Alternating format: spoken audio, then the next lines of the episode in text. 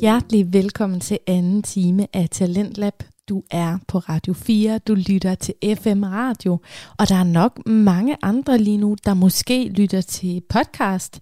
Jeg kan i hvert fald se på de tal, jeg har indsigt i i forhold til podcastlytning, at uh, der er mange, der lytter til podcast om aftenen.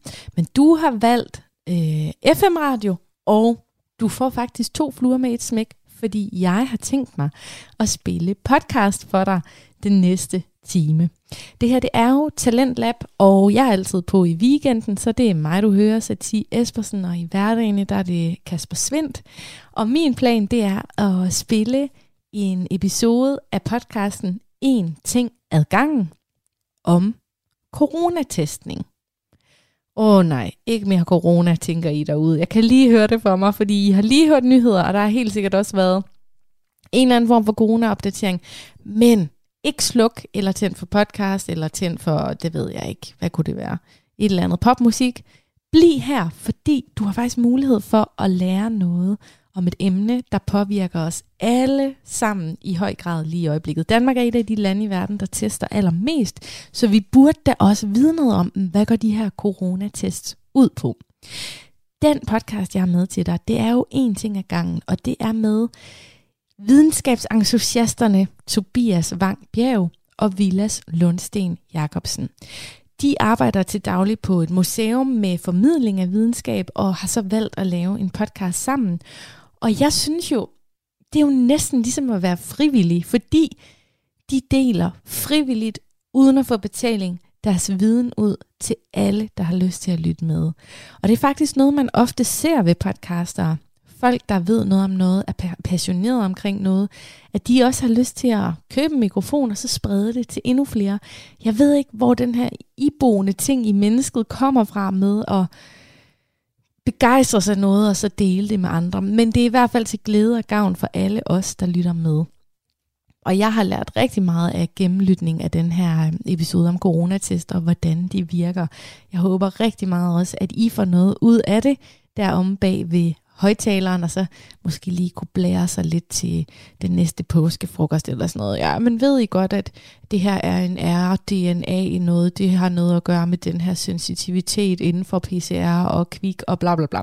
Jeg kan ikke forklare det ordentligt, men jeg har i hvert fald fået noget viden, som jeg ikke havde, før jeg lyttede til den her episode. Og det er det vigtigste. Velkommen til Talentlab. Hvis du er ny lytter, øh, så kan du sagtens få noget ud af bare at høre time 2, og hvis du har været med siden time 1, så vil jeg sige godt gået, og vi skal nu til vores tredje podcast.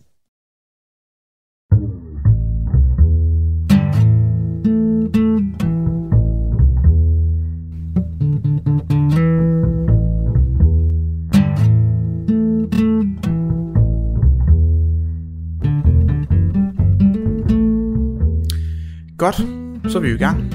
Øhm, yes. Du kom for sent, Tobias. Shit. Vi sidder og startede med at optage 10 over 4. Ja, det er Du skulle have været her for en halv time siden, Ja, det er tror jeg. rigtigt. Det er jeg ked af. Det er, jeg havde en god grund. Jeg ved om det var en god grund. Du havde en grund. Jeg havde set forkert. Ja. Og hvad, hvad, hvad var det, du skulle? Hvorfor kom du? Jamen, jeg skulle til, jeg skulle til kviktest. Sådan mm. en selvprøvningstest. Så Ja. ja. når man er, er på A, så kan man få den her selvprøvningstest, hvor man lige skal stikke sådan en pind ind, 30, 15 sekunder den ene, og 5 sekunder den anden. Og så troede jeg, det var 15-20, jeg havde en. Så var det så 15-40.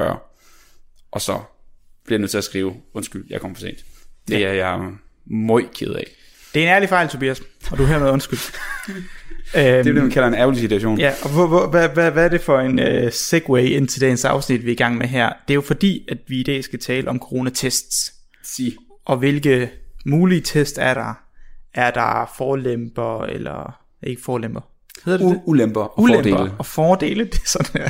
Det er Øh, udele og forlemper. Ja, udel Er af sådan, det er. forlemmer. Ja, Hvilke udel af forlemmer kunne forekomme? Øh, For jeg kan i hvert fald huske, i starten, så var det jo sådan, at alle de her, øh, hvad hedder det, alle de her hurtigtest, de var sådan nærmest set lidt ned på.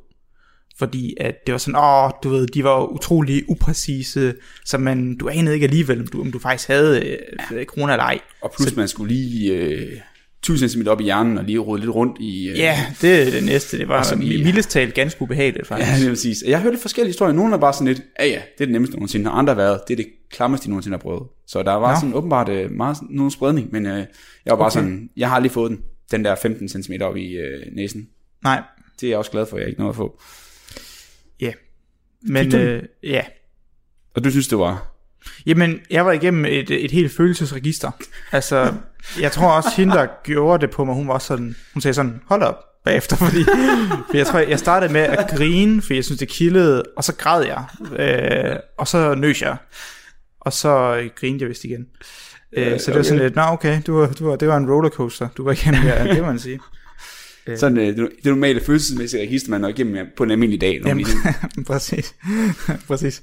Men, øh, men, men det er jo så aktuelt med, at alle skal testes hele tiden. Man skal Ja. have sit coronapas for at...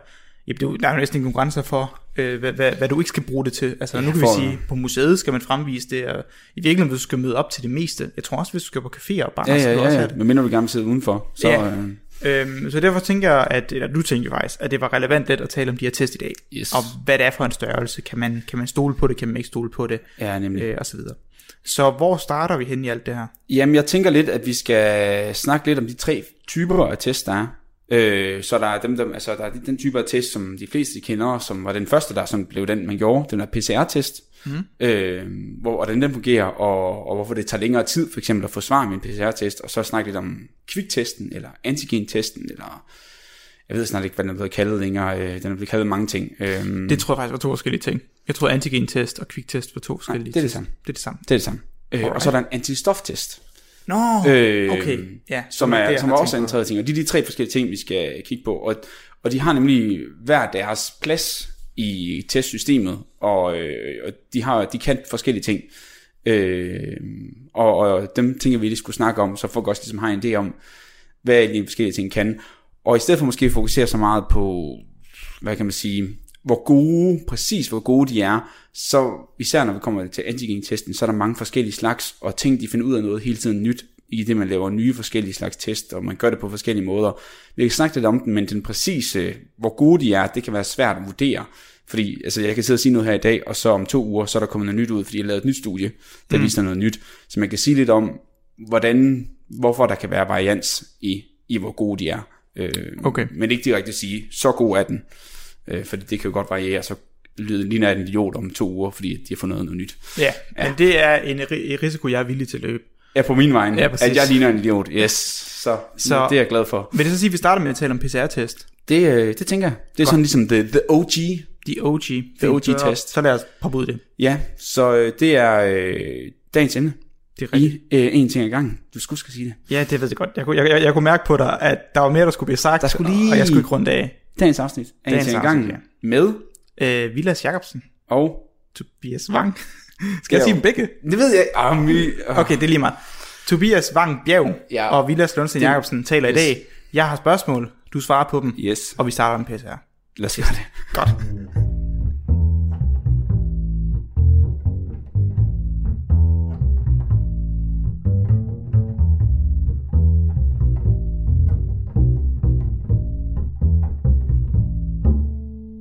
Har du, har du fået taget mange PCR-test? Eller har du fået taget flest af de der kviktest? Øh, det er nok i virkeligheden en kviktest mest. Ja. Så det er primært nu her, hvor de er åbnet op, og man har taget masser af tests. Ja, altså men jeg, jeg, jeg tror alligevel, jeg har prøvet PCR-testen en, en fem gange. Ja.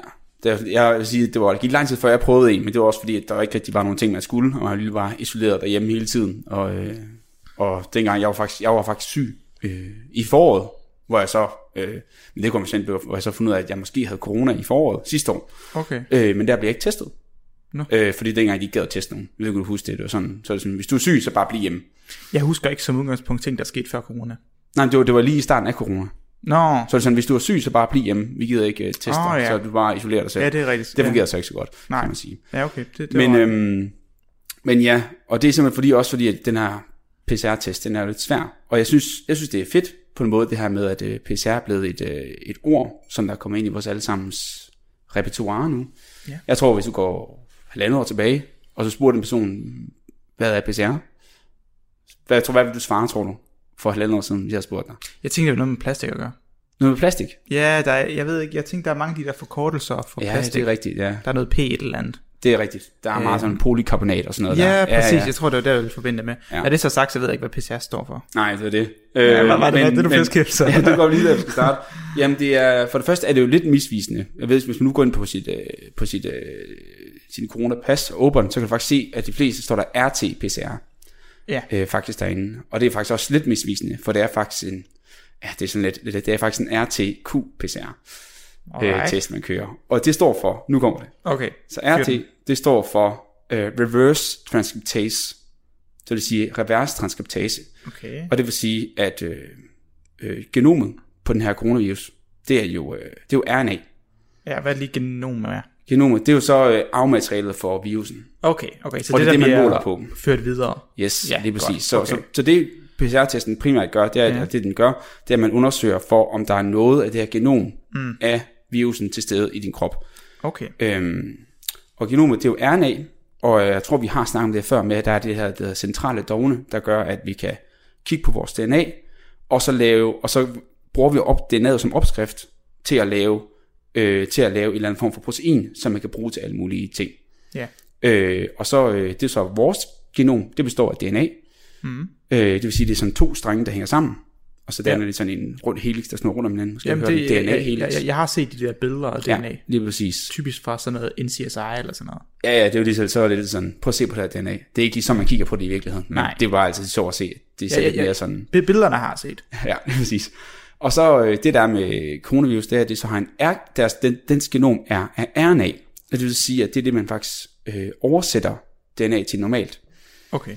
Øh, men for at lave den her PCR-reaktion, så, så skal man have det på DNA-form. Okay. Så man kan ikke bruge det på det her RNA. Man kan ikke lave en PCR-reaktion på RNA. Okay. Så derfor skal man lave det her reverse transkriptase, hvor man ligesom går det tilbage til DNA, hvis det giver mening. Så man laver sådan, du kan forestille sig, at man har en, en DNA-streng, og så hvis du i din egen celle, mm. du, har en, øh, du har din egen øh, muskelcelle, whatever, den skal producere et eller andet, så du kan øh, styrke din muskel, efter du har trænet. Klart. Øhm, som du jo gør meget for tiden jo. Vanvittigt Fitness åbnet, så er det bare meget. Præcis, så er det bare kommer big guns. Øhm, nej, så, øh, så, skal man, så, så vil man så split, split den her DNA-streng i to, Mm. og så man kopierer den ene side af DNA-strengen, og så får man noget, der hedder RNA, som jeg snakkede om før, og det RNA kan man så bruge til at sende væk, og ud øh, i cellens, ud fra cellens kerne, mm. og så kan lave den det om til proteiner. Så Ja. aflæser den RNA'et og laver det om til proteiner.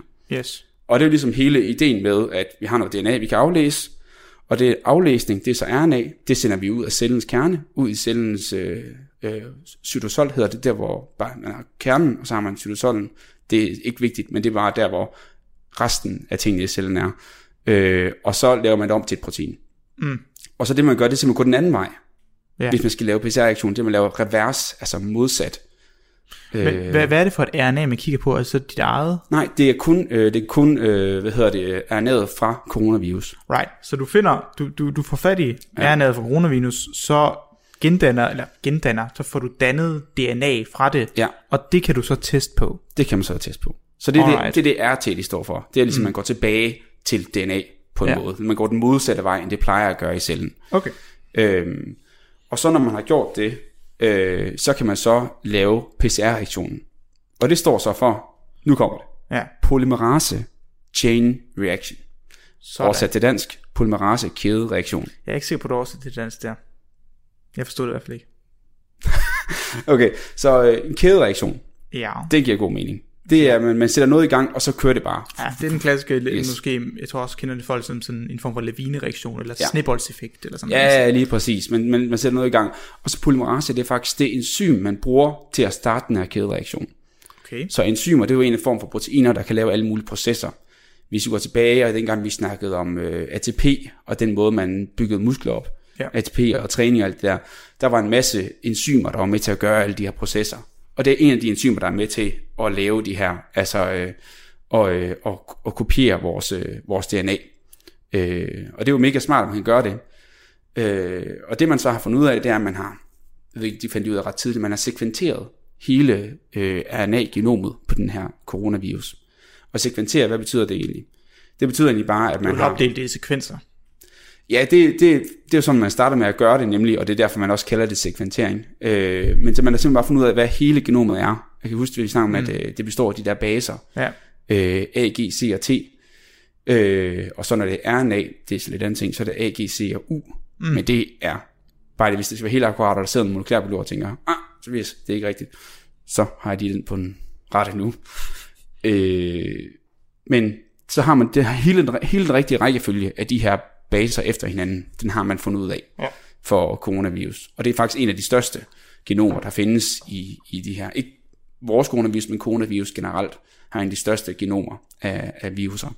Okay. Øhm, så ved at finde ud af det her, så kan man jo så også finde ud af, hvad er det for et område, der koder for øh, nogle af de her, øh, altså hvilke områder koder for forskellige ting i den her virus. Mm. Og så kan man så finde ud af, hvis nu smider, hvis nu kan lave noget, der binder specifikt til steder på det her, RNA, eller det her genom her, så kan man starte sådan en kopieringsreaktion, som man forestiller sig. Det lyder ikke så smart at kopiere genomet fra coronavirus. Ja, man kopierer ikke det hele, man kopierer kun en meget lille del af det. Okay.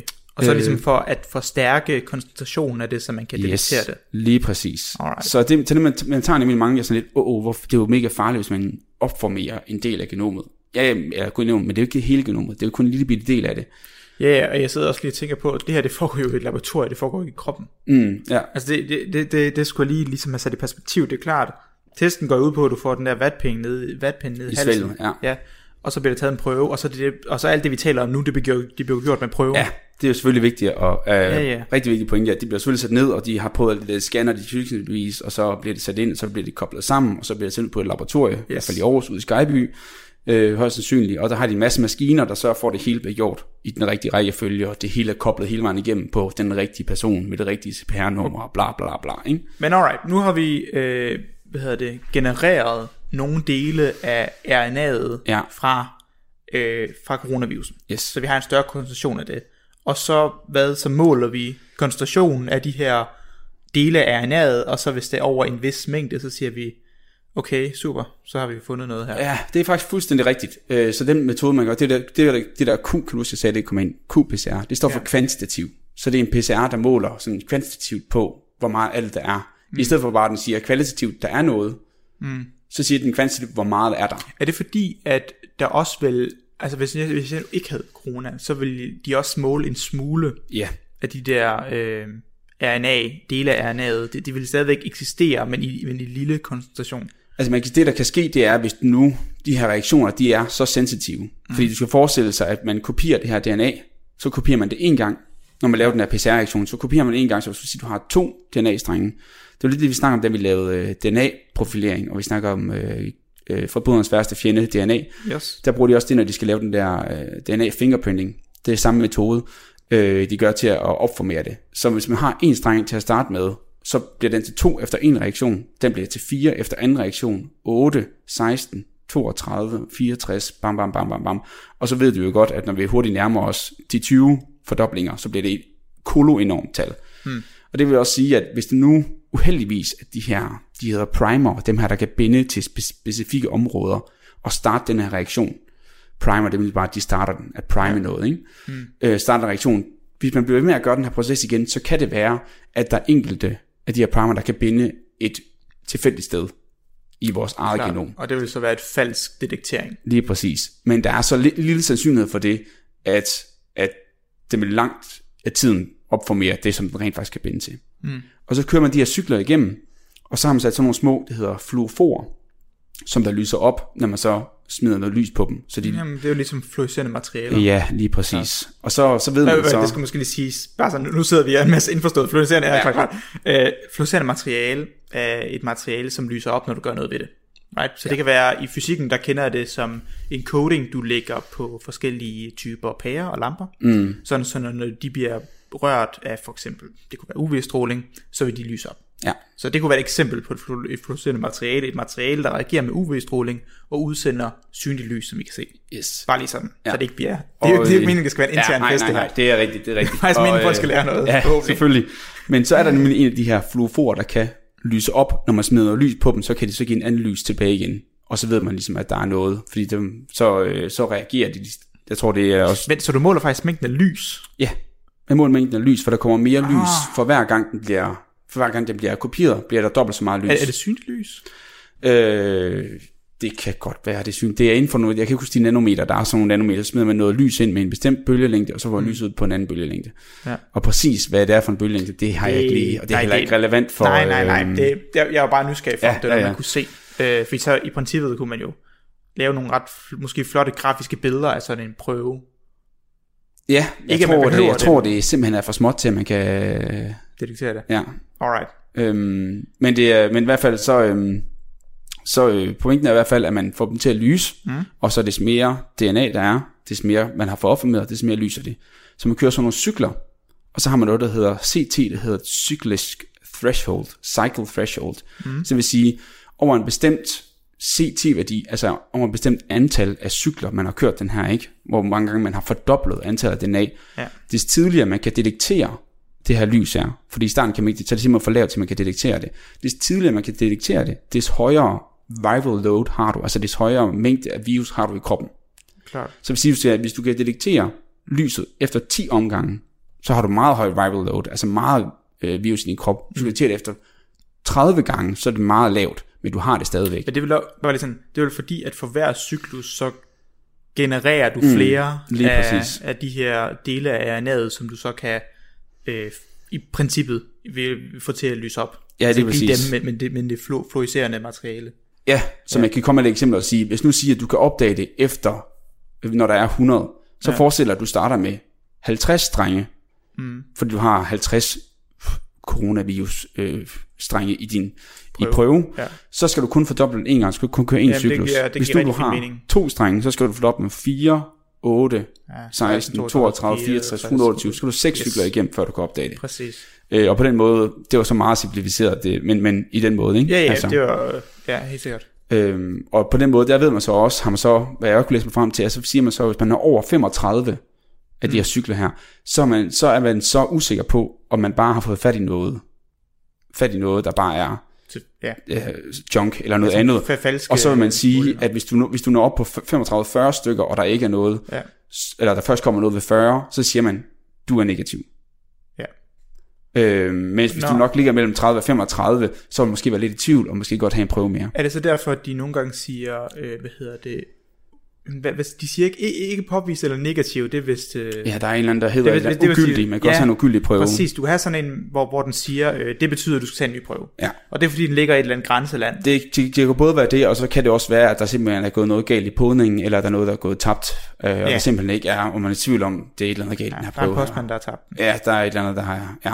Så det kan være forskellige ting, men, men pointen er i hvert fald, at det er den måde, man kan, man kan sætte en grænse, mm. øh, fordi der er rigtig vigtigt, vi også kommer til at snakke om, når vi skal snakke om øh, antigentesten, mm. det er, at der er en stor øh, balance mellem, hvor høj sensitivitet vil du have, og hvor specifik skal den være.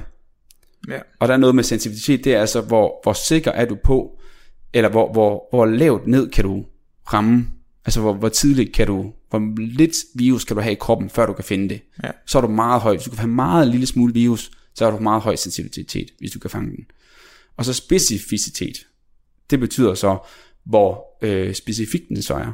Altså hvor sikker er du så på, at et positivt svar, så er et positivt svar, om det ikke er en falsk positiv. Okay. Øh, og nogle gange, så for eksempel kan man sige, hvis du godt vil højne sensitiviteten, så kan du godt til at sætte den her værdi op til 40, for eksempel. Så 40 cykler. Men så er der så en sandsynlighed for, at vi fanger nogle falske også, Ja, det positiver. godt se. Det kan så hæver vi falske positiver, men vi hælder så også sensitiviteten. Så kan Okay. det godt være, at vi fanger flere, der er, der er rent faktisk syge, men vi kan også være, at vi sender flere hjem, som der faktisk ikke var syge i virkeligheden. Okay, det er godt se. Så det handler om at finde en, den gode balancegang. Lige præcis. Og det er, så, det er jo så det, de har valgt her. Og det gode ved PCR, det er, at den allerede er så sindssygt sensitiv bare i sin standard, at det ikke har det store problem. Altså den er virkelig, virkelig sensitiv. Og det er også Ja. ja. derfor, at alle siger, at hvis du får en positiv med en kviktest, så skal du have en PCR-test efterfølgende for at confirm, at den også er positiv. Ja. Men du vil aldrig skulle få at vide, efter du har taget en PCR-test. Du skal lige tage en kviktest for at tjekke. Ja, ja det, det, det giver mening. Ja. Okay, men, men var det faktisk så det om PCR? Ja, det tror jeg. Jeg synes, altså, hvis, hvis du synes, det giver mening, det her. Jeg, Jamen det, det, det, er det lidt, synes jeg, det gør. det er jo lidt svært, det her med DNA og RNA, og jeg kan huske, jeg læste en, en det er nok, man skal være på med at gå på Twitter, der er mange konspirationsteoretikere derinde. Der var en, der Nå. skrev derinde sådan lidt, at han ville, han, han ville ikke uh, tage PCR-test, for han gad ikke have sit uh, DNA i systemet. Og det var der, hvor man bare tager fuldstændig fejl, fordi at den Ja. laver en PCR-opformering af det RNA fra virus. Den har ingenting, den tager intet af dit DNA. De gemmer intet af dit DNA, når den tager den Men prøve man kan der. sige, hvis vedkommende tænker, som vedkommende gør, så, så, så, altså, så tænker de nok også, at staten sikkert tager en del af prøven og tager DNA'et ud af det. Ja, der er, jo, der er jo selvfølgelig DNA i prøven, men i de prøver, de tager, og nu kender jeg jo flere af mine venner, som der arbejder med det her, og står af manager ude på i Skyby og laver mm. det her, ikke? så jeg ja. ved også godt lidt om, hvad, hvad de laver derude, og jeg ved godt, der ikke er nogen, der står derude og Nej, laver lige DNA-test. tegner. Altså, det er jo Ja, ikke... Nej, nej, nej det, det er også klart. Jeg, jeg, jeg tror bare, jeg vil sige, at, at, at, at typer, der vil skrive sådan, ja. vil nok også være mistroisk om alle andre ting. Ja, ja, det er jo nok også, han jo mistroisk for hele staten og kontrolsamfundet Ja, ja, og det er det, CPR-nummer og bla bla, Det er ikke? klart, nu skal jeg lidt folk over en kamp, men nu, igen, nu kender jeg jo ikke så meget til konspiration inden for medicinsk verden, men jeg kender det inden for fysikken. Så jeg ved for eksempel, at folk, der er overbevist om, at jorden er flad, de har jo så også en overbevisning om, at folk, der har været astronauter, de, de jo lyver, eller sådan noget. Ja, ja, ja, så det bliver, øh, det bliver bare større og større, for Jamen, før det det hele det. sammen, så Det er er man til det. at tro, at alle lyver for Jamen, øh, jamen ja. præcis, så det er bare sådan, for, for folk, der er i det mindset, så er det, så er det, ikke, et- det er ikke et stort spring at gå fra, at astronauter lyver til, at regeringen lyver til, at, altså det er Ja, så er det bare- Det, jamen det, det er mange små spring at tage, ikke?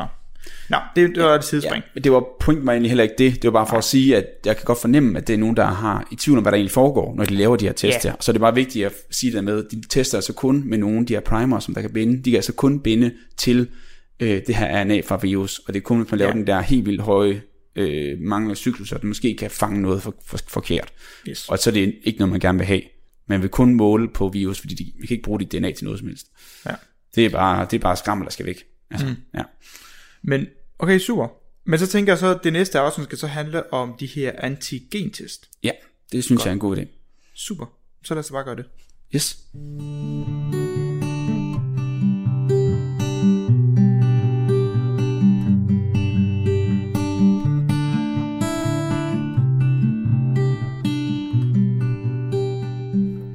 Okay, nu føler jeg selv, at jeg har en sådan rimelig forståelse af de her PCR-test. Mm. Og øh, hvor vi talte om, at jamen okay, når du har været igennem så så mange cykluser, så ser man så, at der, er der, er der ligesom en, en tilpas høj måling til, at vi kan sige, om der du, du har corona. Mm.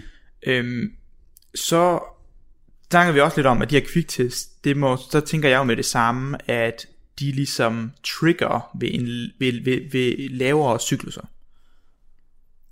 Ja, men de fungerer overhovedet ikke på samme måde. Nej, men det er jo også det, fordi nu tænker jeg, nu, nu, fik, nu fik jeg en idé om, at det her det var et sammenligningsgrundlag, mm. men det er det måske ikke helt alligevel.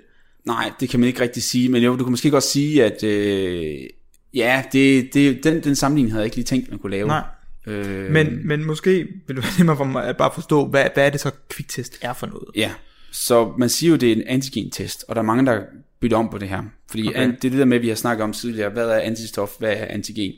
Så hvis vi snakker om, man laver de der antistoffer, som er dem, som man skal bekæmpe mod, an, øh, mod virus. Ikke? Yes. Det er dem, som ligesom siger, når er du testet positiv for antistoffer, det vil sige, at du har, er immun, eller har en eller anden form for øh, øh, immunitet imod den her sygdom.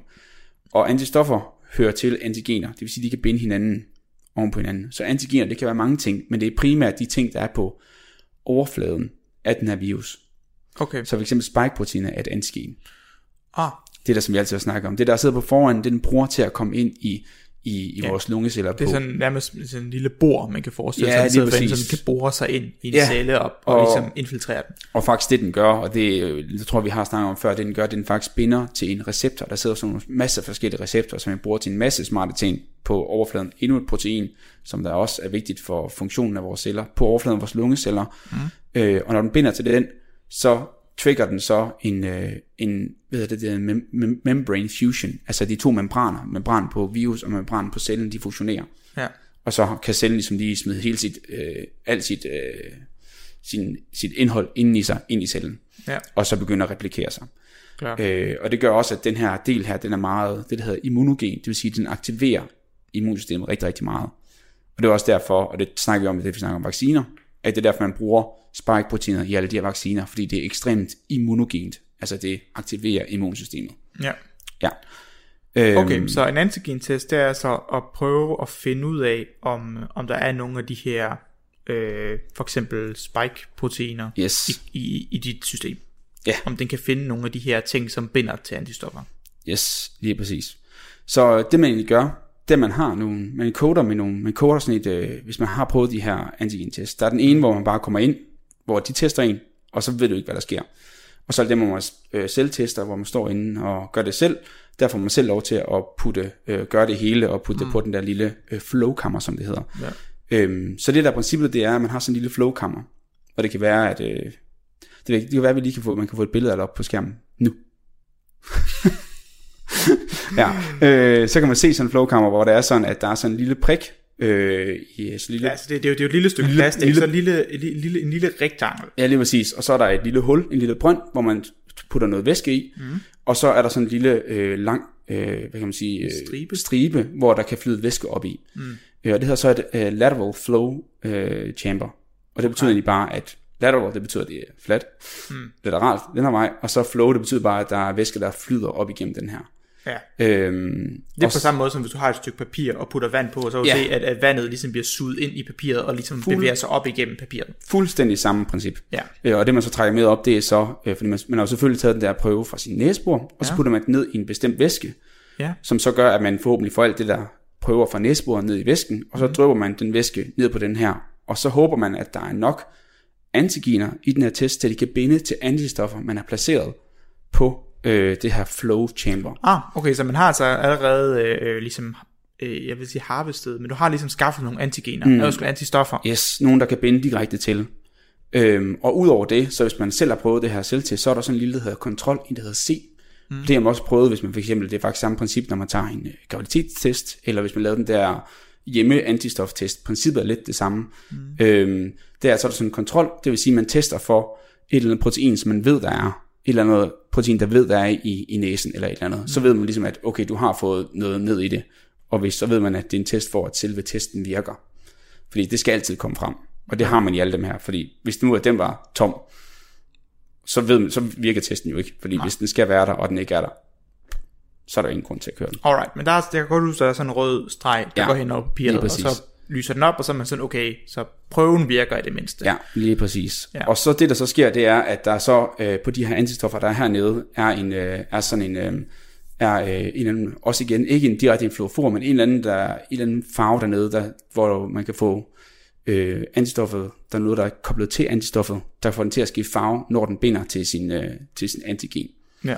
Øh, og, og så lyser det så op.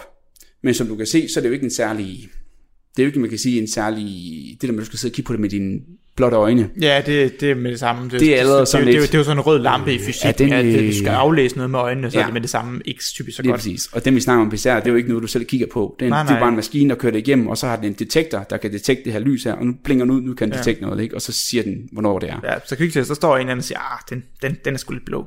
På. Ja, lige præcis. Så, Eller et eller andet så, farve, så vurderer man, om den, om, om den, så er der en, der sidder og vurderer, om der kommer noget frem, Okay. øh, og der ikke gør. Men, og, men øh, allerede der, så giver det så mening for mig at sige, okay, den er ikke lige så præcis. ja, Bare fordi, at den her farve kommer op, når den reagerer, og den her farve bliver stærkere i forhold til koncentrationen af antigener, der binder Ja, med antistoffer. Og det er klart, der kan jo så være, øh, som vi sagde, nogle af de her falske bindinger. Right? Som ja kan det, forekomme. kan, det kan hende. Ja, og det vil jo så øh, give et falsk Positivt. signal. Ja, falsk ja. positivt, ja. Så, så det store problem, altså det man ofte hører, det er, at den, den ikke er så god til at fange, om du rent faktisk er positiv. Og det vil Ja. sige, at den har en lav sensitivitet. Mm. Så det vil sige, at og, og der er mange årsager til det her. Nogle mener, om det er prøven, der er dårlig, men faktisk viser de fleste ting, at det der med, hvem det er, der tager prøven. Så hvis man tager prøven i et laboratorie, ja. og det er en eller anden professionel derinde, så er øh, sensitiviteten højere. Hvis du så tager det, lad os nu sige, de der selvpåningscentre ude på uni, whatever, Ja. så er den lidt lavere, og hvis det er så dig selv, der tager den, og du gør det derhjemme, uden supervision eller et eller andet, øh, så, øh, så er den rigtig, rigtig lav. Okay. Øh, fordi at det er jo ligesom det der med, det er jo vigtigt at, gør man nu det rigtige, får du ført den ordentligt rundt i næsen, får du nok prøve med ud, mm. og får du kørt det rigtig gange, antallet gange i næsen, og får du puttet det nok ned i væsket, og får du dryppet rigtigt, altså alle de der usikkerheder for folk, Ja, de selv fejl, ja. Lige præcis. Okay. Og det gør nemlig, at sensitiviteten bare falder helt masse. Og jeg læste også lige, at i England, der anbefaler de, at man bruger det her som et, øh, som et red light, nærmere, eller som et rødt lys, nærmere end et grønt lys. Så at du har en, at du har en negativ kviktest, giver dig ikke et grønt lys. Men hvis du har en positiv kviktest, giver det dig, at du skal blive hjemme. Ja. Hvis det giver mening. Ja. Fordi man er mere sikker på, at når den er positiv, er den positiv, end man er sikker på, at en negativ rent faktisk er negativ. Hvis det giver mening. Ja, men så tænker jeg sådan lidt, hvordan er det så, for jeg har hørt, der var nogle forskellige studier, som viste, øh, de var lidt, hvad hedder det, uenige om, hvor sensitiv er de her prøver så faktisk. Mm. Øh, er, det, er det noget, vi, vi kommer ind på? For jeg ved, der, der, der var et fransk studie oprindeligt, som viste, ja. at mange af de der prøver faktisk kun havde en sensitivitet omkring 50%. Ja. Nogle på 55, nogle måske på 46-47. Hvor at det for mig tænker, okay, det er jo godt nok lavt. Og så hørte jeg så forleden, at der er lavet et nyere dansk studie, som på daværende tidspunkt ikke var blevet peer-reviewed endnu. Øhm, Og hvad er det nu lige, det betyder? Det skulle måske også lige ja. tage med. Okay, så peer review er generelt en del af den naturvidenskabelige proces, hvor mm. at basically andre folk tjekker dit arbejde. Så du har sendt en artikel ind med, måske har du sendt udregninger med, og altså jeg har i hvert fald nogle gange skulle også sende sådan scripts med, og det data, jeg skal lave, eller fundet. Øhm, og så, så tjekker de så, okay, har han, åh oh, gud, han glemte at dividere med to. Oh, det er lige ikke så godt. Ja, ja, eller Ja, ja, klassisk burde lige lave det her forsøg også, fordi ellers så, det giver mere mening, at de husker Ja. at lave det her også. Fordi, Ja, der er stavefejl i din titel. Ja, sådan nogle ting. Øh, nå, ja, Har du gjort det? Nej, det har jeg jeg ikke. Nej, øh, ej, det var faktisk en vejleder, som, øh, som, som tjekkede meget skrivningen igennem, så der burde ikke være noget. Men, men der var sådan noget med, med usikkerhedsberegningerne, at okay, I har beregnet usikkerheder på den her måde, øh, bum, bum, bum, det er fint nok, men for lige at tjekke, at den her metode, vi divergerer lidt fra standardmetoden, mm. så prøv at lave det her check-up. Prøv at lave den her udregning, for at være sikker på, at jeres øh, modellering af usikkerhedsudregningen, den passer, så det er stadig godt nok. Ja. Fordi nogle gange, så kan du ikke altid lave de der standardudregninger. Det kan du nogle gange, men det er ikke altid det er muligt. Mm. Og det er sådan lidt mere en fysik ting, fordi vi har... Ja, det var sgu lidt lang snak. Ja, ja, ja, nu går vi ud. Ja, sige det, ja, ja, det, ja. Øhm, Ja, men okay, jeg forstår godt, hvad, du- hvad, du, hvad du var inde på, og problemet er nemlig, at det er rigtig svært at måle det her, fordi mange af de studier, der bliver lavet, og det er sådan noget med, hvordan skal du så også tjekke, hvor sensitiv den er, eller, eller hvor, hvor mange gange den, er, den rammer rigtigt. ja, for du Altså, skal mange sammenligne gange. typisk med folk, der både har fået taget en kviktest og en PCR. Ja, right? og hvor, hvornår skal man så tage de forskellige ting? Fordi man ved, at en PCR-test først kan gætte rigtigt, er, ikke gætte rigtigt, kan ramme rigtigt, den kan ramme rigtigt noget tidligere, end en antigen-test er, fordi netop man ved, at sensitiviteten er lavere, ja. så den, den, øh, den, den, er, den er bedst, når man har flest, des flere symptomer du har, des bedre er antigen-testen. Øh, fordi det, det, ofte, des mere syg du er, des mere antigen, des mere virus har du i kroppen. Mm. Men du behøver ikke engang være syg med PCR-testen for at kunne fange det, øh, fordi den er så sensitiv. Så er, der sådan med, så er der nogle test, hvor de har lavet, at de har taget øh, en kviktest, der så var positiv, og så har de fået taget en PCR-test bagefter. Og så er nogen, der har gjort det omvendt, og så er nogen, der har gjort det på forskellige måder. Ja. Så det er virkelig svært at sådan sammenligne alle de her måder, og hvilken måde er den bedste måde at gøre det på. Alright, øhm, så fordi at det her er så relativt nyt, mm. så er der en masse grupper, som har lavet forskellige måder at teste, eller prøve at krydstjekke sensitiviteten, og så er det derfor, at der naturligt er nogle, nogle de, øh, divergeringer. Ja, Og så med tiden, så finder man så ud af, okay, det viser sig ikke at være det samme at lave det her tjek frem for det her tjek, og så måske kunne forstå forskellen. Mm. Så det er måske bare i virkeligheden, fordi at det hele er så nyt, at de første par studier, der kom ud om sammenligninger, de vil have nogle øh, fejl. Ja, fordi at det, præcis. det, det, det, er ikke det felt, man, man ja. Ja. måske ved der er nogen, der har sammenlignet for eksempel kun folk, der har symptomer, og så bliver den meget højere, altså mm. på hvor mange de rammer rigtigt. Og så er nogen, der har testet alle, der er testet positivt med en PCR-test, men hvis de så tester 48 timer efter, så vil deres viral load være meget højere. Altså de vil være meget, og så er der meget større sandsynlighed for, at det virker rigtigt, men hvis du tager det på samme tid, så vil det være lavere. Ja, okay. Øhm, for man kan se sådan en graf for, at hvornår bliver man testet positiv med PCR, og så to-tre dage senere hen kan du blive testet positiv med en antigen-test. Alright. Okay. Okay. Øhm, men jeg kan se, jeg kan se fra, fra England, der var en, jeg læste her for øh, et par dage siden, hvor de kan se, at, at hvis de gjorde det i et øh, lab, eller med nogle skills scientist, som de skriver, der kunne de så pick op 79% rigtige. Øh, øh, og hvis det var, som man gjorde det med almindelig, øh, hvis nogen, der var self-trained med, med at gøre det øh, på, øh, hvad hedder det, på ikke selvtest, men altså nogen, der er blevet Ja, på trained, andre folk, ja. ja. så kan man ramme kun 58. Så bare det fra en, som Nej, der har gjort det mange meget. gange, til en eller anden, som der er blevet lært op ude i, som ikke har nogen medicinsk baggrund, så Ja. fatter det allerede 20 procent. Er det ikke okay, det gør nok, det gør nok en del.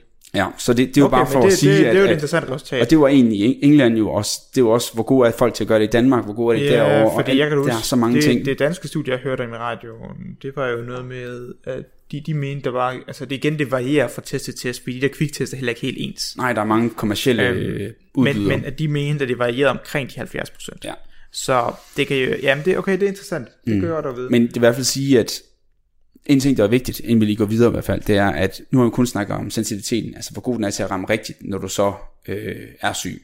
Men et andet problem, det er faktisk også falske positiver, at du faktisk får et positivt resultat øh, uden. Og det ja. problem er ikke det store problem, når der er mange, der er syge, eller når der er mange, der bliver ramt, fordi så bliver der falske positiver det bliver ligesom druknet i rigtige positiver. Ja.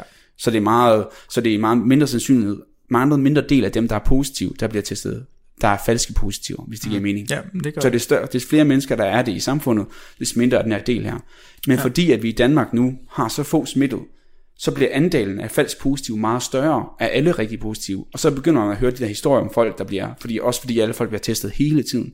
Ja, ja. Så er sandsynligheden for, at der sker en fejl, eller et eller andet på prøven, eller den binder til noget forkert, eller, ja, det er større. fordi der er jo også andre coronaviruser, som der ikke er covid-19 eller SARS-2, som den hedder, mm. øh, som der også måske kan binde til jo, øh, og sådan nogle ting, som man også kan have, men du ikke har øh, coronavirus, som vi kender den, covid-19. Ja. Så det bliver et større problem, og det er jo rigtig træls for de få mennesker, som så skal isoleres i to dage, på grund af en eller anden falsk positiv. Ja, det, det, det er godt, det er godt se. Jeg synes, jeg hørte, øh, det var faktisk hans vores chef fra museet, han, han sagde vist til mig her forleden, at på det tidspunkt, der var det faktisk sådan, at halvdelen af alle positive svar for kviktest var falsk positiver. Ja, og det, er jo, det kunne så være, på, på, fordi, på de pågældende dage. Ja. Det er klart, det kommer til at variere efter mange. Ja, ja, så hvis man tester rigtig, rigtig mange, og der er stort set ingen, der har coronavirus i Danmark, ja. så er der meget større del, der vil blive testet po- positivt, som så er de falske. Så det kan godt være, at det kun er 10 mennesker, vi snakker om, mm. men det er stadigvæk... Øh, Ja, fordi hvis nu man siger, at det har en falsk positive rate på 0,1%,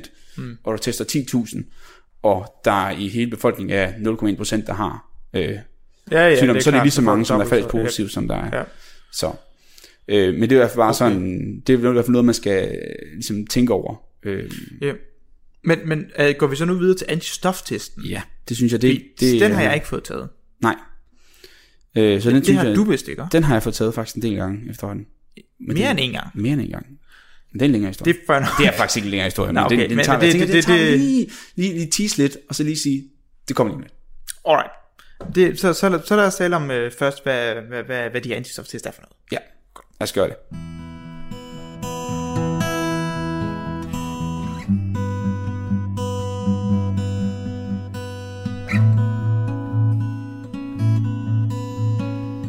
Okay, så min sådan første indtryk, det er jo, at jamen, antistoftest, det må være, om du har antistoffer i kroppen, right?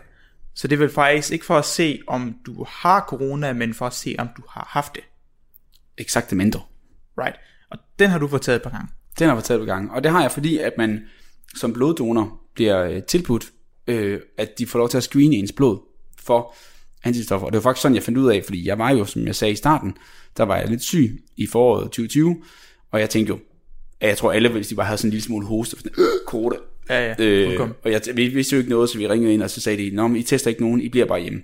Så vi var isoleret i en uge, blev ikke testet, og så fik jeg det bedre, og så tænkte jeg ikke mere over det. Mm. Øhm, og så da jeg fik taget en, øh, en blodprøve i forbindelse med min øh, plasmatapning i øh, december, der kom der så en lille note op efterfølgende, hvor der stod, du er så positiv for antistoffer. Jeg tænker, okay, spændende. spændende.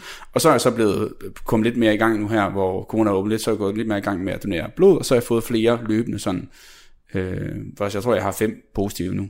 Øh, Ja, antistoffer, jeg fordi så, sige, den bliver vel ikke negativ lige pludselig. Jamen, så altså, skulle det du kan- have det mistet kan- antistofferne. Det, det kan være, at, fordi at antistoffer bliver ikke ved med at være i blodet i så høj koncentration.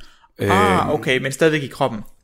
Øh, ja, fordi at, altså man kan sige, det der er problemet med antistoffer, det er, at antistoffer er egentlig ikke det vigtigste. Det vigtigste er, at vi har de her hukommelsesceller. Hvis ja, du kan huske, dengang vi snakkede hvordan man laver dem, Ja, right? vaccinerne, dem der kan huske, hvordan laver man antistofferne. Yes, så hvis du har opskriften, så behøver du ikke have det liggende i Nej, køleskabet. det er præcis. Som tit har man jo ligesom liggende i et stykke tid, for ligesom tænke, det kan være, det kommer igen. Så hvis det går flere og flere år, så tænker man, ved du der er ingen grund til, at vi har dem nu. Vi, ja. vi pakker lidt væk, og så, og især hvis man får nogle nye sygdomme, så tænker jeg, nu er det her lidt mere vigtigt, så gemmer vi dem i et stykke tid. Ja. Ja. Så det er også det, de har været i tvivl om, hvor længe har man antistoffer i blodet, det ved vi ikke, det er en helt ny variant, og bla bla bla, sådan nogle ting, ikke?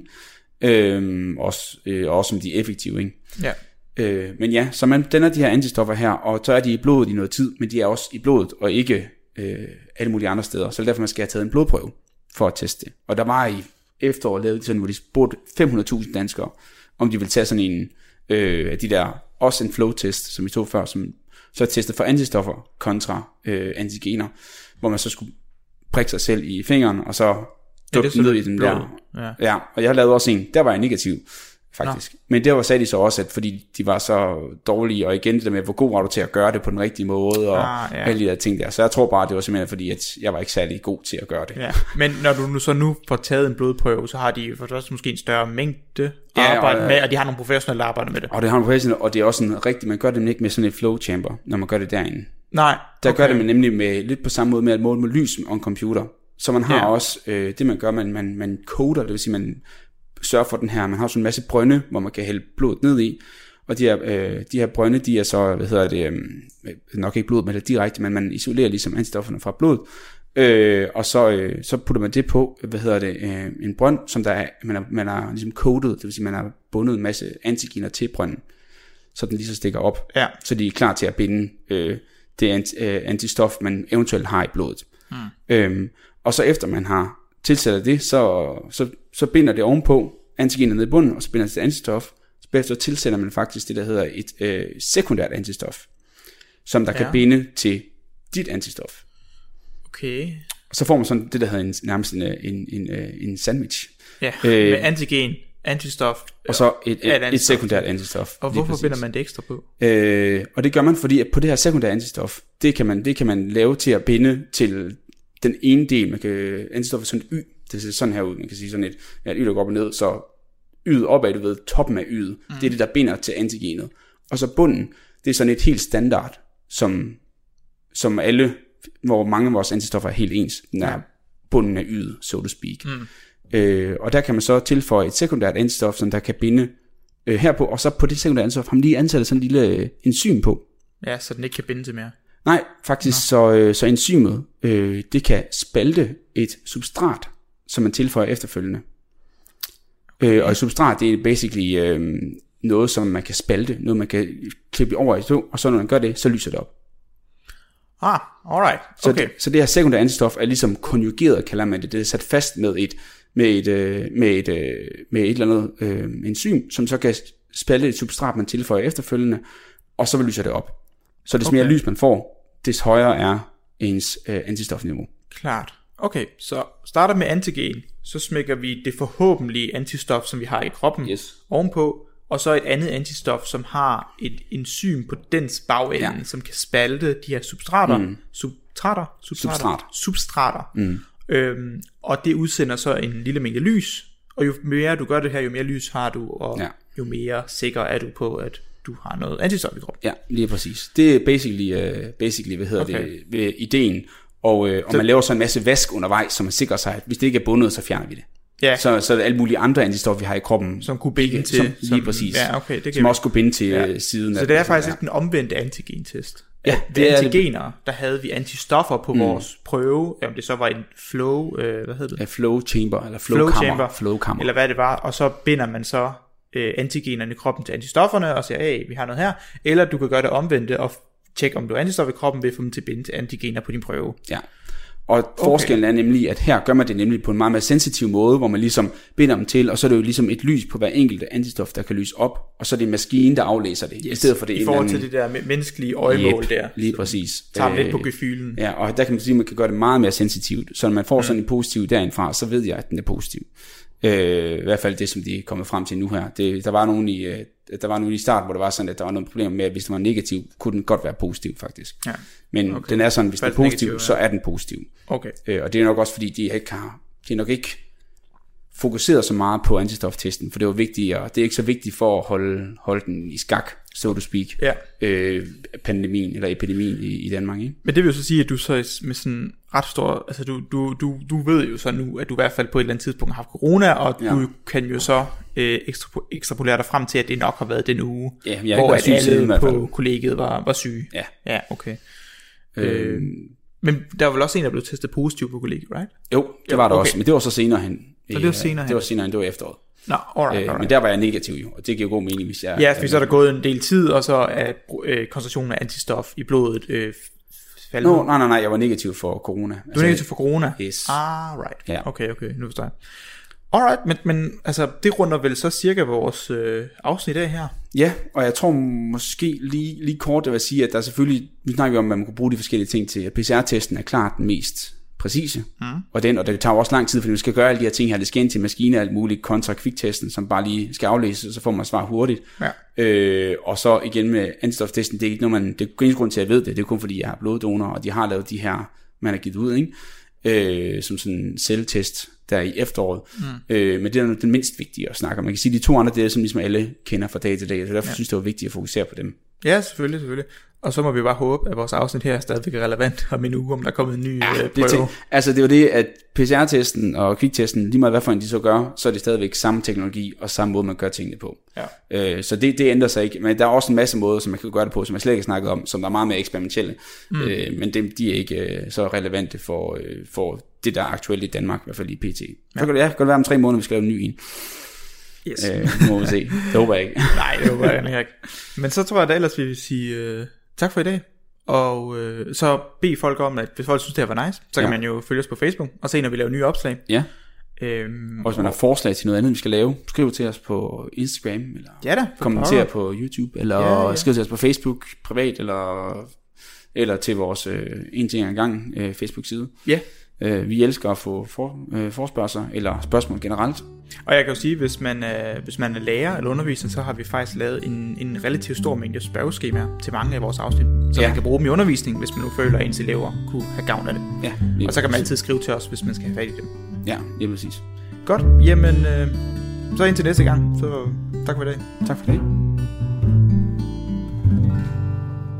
Det var en ting adgangen med podcastværterne Tobias Wang Bjerg og Vilas Lundsten Jacobsen. Du kan finde en ting ad gangen på alle podcastplatforme og på Instagram. Jeg kunne godt tænke mig lige at lave en kort opsummering af, hvad jeg har præsenteret her til aften. Det er jo Talentlabs talenter, så vi er jo mega stolte af dem her på redaktionen. Og det kan være, at du lige er hoppet ind her på FM Radio. Måske venter du på, at der kommer nattevagten lige om lidt. Men så vil jeg bare lige give muligheden for at reklamere for de podcast, jeg har præsenteret i de her to timers Talentlab.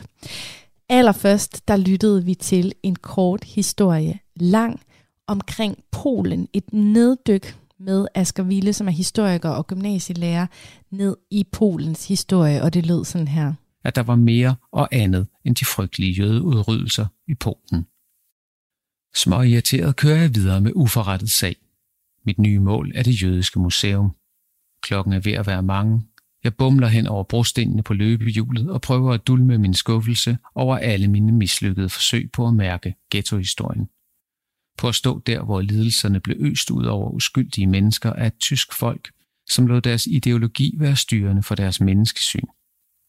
I Polen har man om nogen mærket de totalitære ideologiers ønske om at ændre mennesket, så det passer til samfundsvisionen, ikke det modsatte.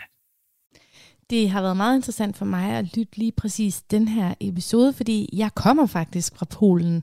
Mine oldeforældre var rohakkere på Falster, tror jeg det var, eller Lolland.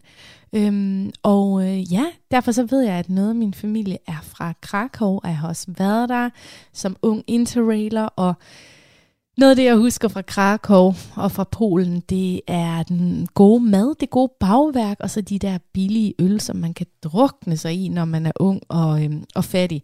Men altså lidt mere alvorligt take på Polen fra Asger Ville, så hvis du ikke nåede at høre det, så kan du hoppe ind på hans podcast En kort historie lang og lytte til neddykket i både hans rejse til Polen, men også i Polens historie.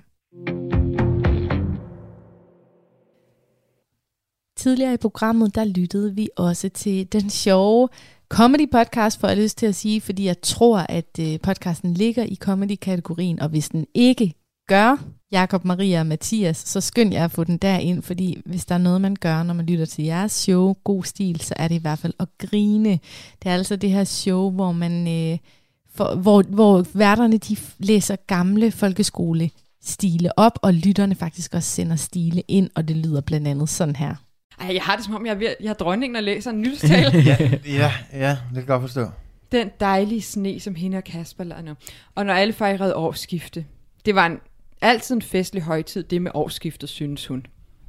Det var, nej, okay. Og så hoppede vi så lystigt ind i din Jeg ændrer. Det er ikke Kasper dronning. faldt på vej ned og stå. Det er ikke... Slå sig ikke heldigvis. Det er ikke dronning, der læser nytårstal. Det er dronning, der læser den lille pige med svorstikkerne.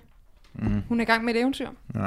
Der er altid fart over feltet med god stil podcast, og hvis det lyder som et koncept for dig, så skynd dig ind på din favorit podcast player og abonner på det her show. Og hvis du har nogle stile, der ligger i gemmerne, som du gerne vil have læst op, så kan du sende en mail til godstilpodcast gmail.com. Nu har jeg ikke mere tid her i Talentlab. Jeg er tilbage igen på lørdag i næste uge, og nu vil jeg bare lægge ordet over til nattevagten og sige tak for i aften. Mit navn er Satie Espersen. Det har været en fornøjelse at præsentere Talentlab.